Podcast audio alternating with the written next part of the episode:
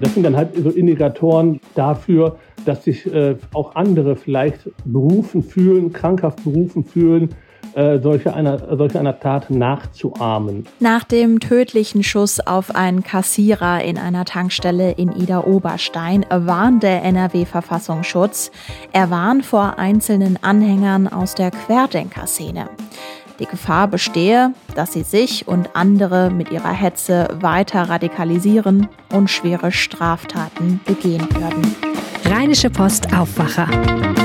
News aus NRW und dem Rest der Welt. Hallo zusammen, ihr hört den Aufwacher am Wochenende mit einem etwas längeren Gespräch zu einem Thema. Mein Name ist Anja Wölker, ich bin Podcast-Redakteurin bei der Rheinischen Post. Wenn euch dieser Podcast gefällt, dann abonniert ihn doch in eurer Podcast-App und Montag bis Samstag sind wir immer ab 5 Uhr morgens mit einer neuen Folge für euch da. Gedenken an Alex. Am kommenden Donnerstag wird es für den getöteten Tankstellenkassierer in Ida Oberstein eine öffentliche Gedenkfeier geben. Mit dieser Veranstaltung nehmen Angehörige und Freunde Abschied von einem 20-Jährigen, hatte die Stadt in Rheinland-Pfalz dazu mitgeteilt. Ja, vor genau zwei Wochen, am 18. September, soll ein 49-Jähriger dem jungen Mann in den Kopf geschossen haben. Der 20-Jährige soll den Mann gebeten haben, eine Maske zu tragen. Nach der Festnahme sagte der 49-Jährige den Ermittlern zufolge, dass er die Corona-Maßnahmen ablehne. Die Situation der Pandemie habe ihn stark belastet und er habe ein Zeichen setzen wollen. Bundesinnenminister Horst Seehofer hatte nach der Tat vor einer Radikalisierung der Querdenkerbewegung gewarnt. Letzte Woche hatte er der Bild am Sonntag gesagt, die politisch motivierte Gewalt in Deutschland durch Querdenker sei gefährlich für das Land. Zitat, sie können unser Land zersetzen, wenn der Rechtsstaat sie nicht mit allen Mitteln bekämpft. Zitat Ende. Und auch Bundespräsident Frank-Walter Steinmeier hat gestern bei einer Verleihung im Schloss Bellevue gesagt, wir erleben, dass eine kleine Minderheit von Menschen, die die Existenz des Virus leugnen oder seine Gefährlichkeit bestreiten, an den Rand der Gesellschaft rückt, sich entfremdet und wie geblendet, ja gefangen wirkt in einem Kult des Irrationalen. Heute sprechen wir im Aufwacher darüber, denn auch der Verfassungsschutz in NRW warnt jetzt vor schweren Straftaten durch Menschen aus der radikalen Querdenker-Szene. Und dazu habe ich Christian Schwertfeger in den Podcast eingeladen. Er ist Chefreporter bei der Rheinischen Post und berichtet unter anderem bei uns über sicherheitspolitische Themen. Hallo Christian. Hi, grüße dich. Ja, ich würde gerne zu Beginn einmal darauf eingehen, warum in der Berichterstattung über die Tat in Ida Oberstein so viel über die Querdenker gesprochen wird. Also SPD-Kanzlerkandidat Olaf Scholz zum Beispiel sagte, dass die Querdenkerbewegung eine Mitverantwortung an der Tat habe. Kannst du da vielleicht einmal ja konkreter drauf eingehen? Ja, ich teile da äh, Scholz Meinung, äh, dass die Querdenker eine Mitverantwortung haben. Sie haben jetzt hier nicht direkt den Auftrag gegeben äh, zum Mord, aber ähm, mit ihrer ganzen, ich nenne es jetzt mal in Anführungsstrichen, kruden Kampagne, äh, die sie jetzt, jetzt seit anderthalb Jahren fahren, indem sie gegen sämtliche Corona-Maßnahmen der Bundesregierung hetzen, äh, Verschwörungstheorien verbreiten, haben sie so, äh, so einen geistigen Weg bereitet für solche Leute, die dafür empfänglich sind.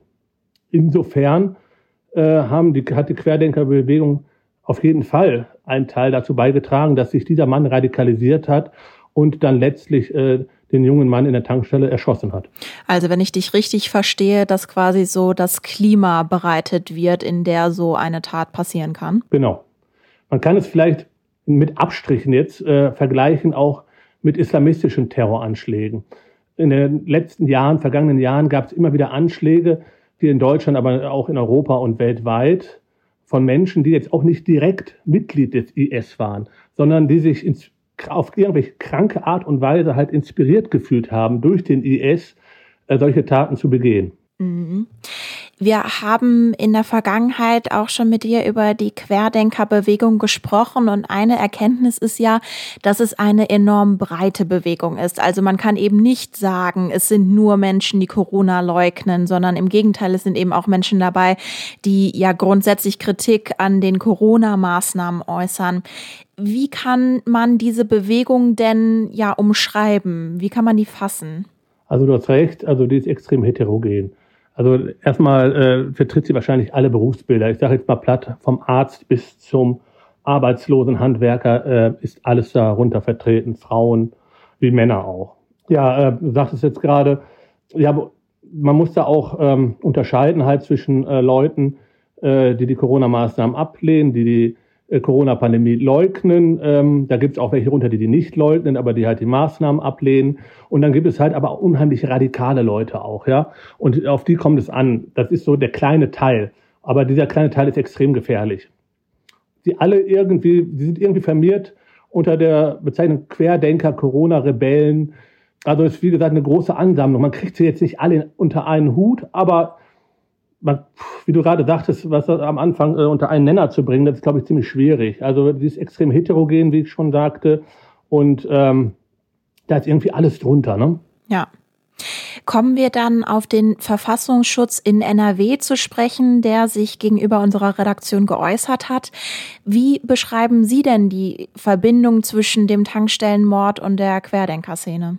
Also der Verfassungsschutz und die Sicherheitsbehörden in Nordrhein-Westfalen haben schon vor dem Anschlag natürlich, aber auch jetzt nach dem Anschlag die Bewegung äh, mehr oder weniger im Auge. Sie beobachten die Szene und dann haben sie, das nennt man das äh, im Bereich äh, so ein äh, Grundrauschen festgestellt. Und zwar, äh, dass in den sozialen Medien jetzt gerade insbesondere nach dem Anschlag dieser Anschlag gut geheißen wird. Ne?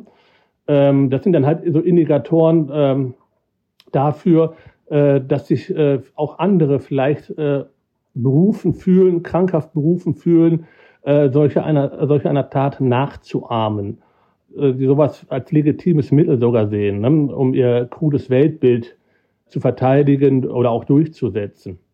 Ja, und ähm, deswegen äh, sieht äh, der Verfassungsschutz auch äh, Sorge, dass äh, die Menschen, also Einzeltäter würde ich jetzt sagen, also nicht die komplette Bewegung. Ne? Das muss man ganz klar unterscheiden. Es geht um einzelne Personen, dass die sich jetzt äh, weiter radikalisieren und auch schwere Straftaten verüben können im schlimmsten Fall. Mhm. Zu der Tat in Rheinland-Pfalz wird ja auch weiter ermittelt. Es wird unter anderem untersucht, wo die Waffen herkommen, die der 49-Jährige offenbar nicht legal besessen haben soll. Inwieweit kann denn nachvollzogen werden, ja, inwieweit Menschen aus der Querdenker-Szene vielleicht eine Waffe auch besitzen? Also da gibt es keine äh, konkreten äh, gesicherten Erkenntnisse, inwieweit äh, die Szene bewaffnet ist. Aber es gibt Hinweise darauf, dass einzelne Personen äh, waffenaffin sind, äh, beziehungsweise im Umgang äh, von, mit Waffen geschult sind. Ähm, wie, ich eben, wie wir eben schon darüber äh, gesagt haben, ist diese Gruppe extrem heterogen. Also da sind ehemalige Bundeswehrsoldaten äh, drunter. Äh, da kann aber auch der Sportschütze drunter sein. Ne? Person oder auch ein Jäger kann da drunter sein, der äh, und die haben Zugang zu Waffen oder können mit Waffen umgehen ne? und das sogar legal. Du hattest gerade auch schon von diesem Grundrauschen gesprochen, auch in den sozialen Medien. Zwei Tage vor der Tat hatte Facebook noch gut 150 Konten und Gruppen auf seinen Plattformen gelöscht, die eben der Querdenkerbewegung zugeordnet werden konnten. Und die Begründung für die Aktion war, dass sich die Löschung gegen eine Gruppierung richte, die einen, Zitat, koordinierten sozialen Schaden hervorrufen.